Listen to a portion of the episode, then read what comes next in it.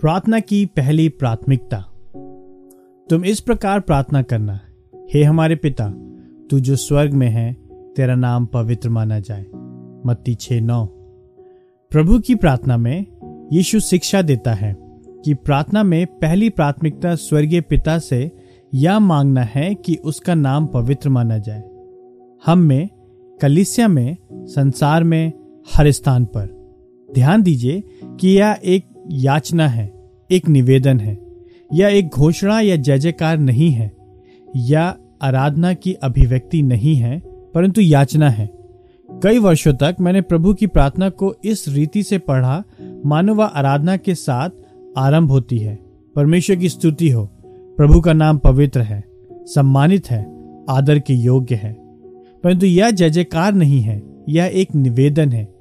यह परमेश्वर से विनती है कि वह सुनिश्चित करे कि उसका स्वयं का नाम पवित्र माना जाए।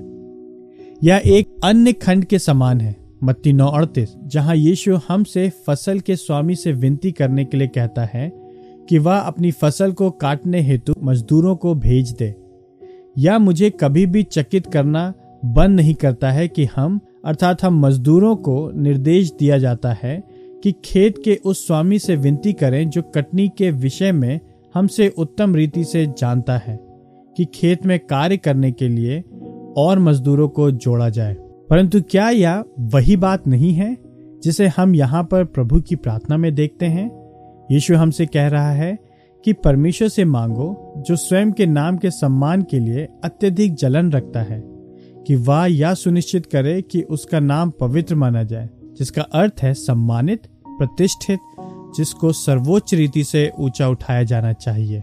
यह हमको आश्चर्यचकित कर सकता है, परंतु यही सत्य है और यह हमें दो बातें सिखाता है। पहली तो यह है कि प्रार्थना परमेश्वर को उन बातों को करने के लिए प्रेरित नहीं करती है, जिनको करने में वह अनिच्छुक है। वो चाहता है कि उसका नाम पवित्र माना जाए।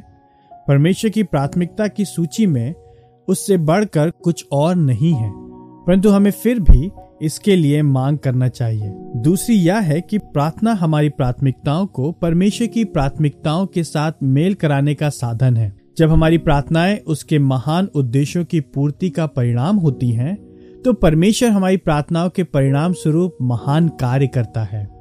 उसके नाम को पवित्र मानने के लिए अपने हृदय को परमेश्वर की जलन के अनुरूप लाइए और आप बड़े प्रभाव के साथ प्रार्थना करेंगे। होने दें कि आपकी प्रथम और सर्वनिर्धारित प्रार्थना परमेश्वर के नाम को पवित्र ठहराए और आपकी प्रार्थनाएँ उसके नाम के लिए परमेश्वर की जलन की सामर्थ में समाहित होंगी।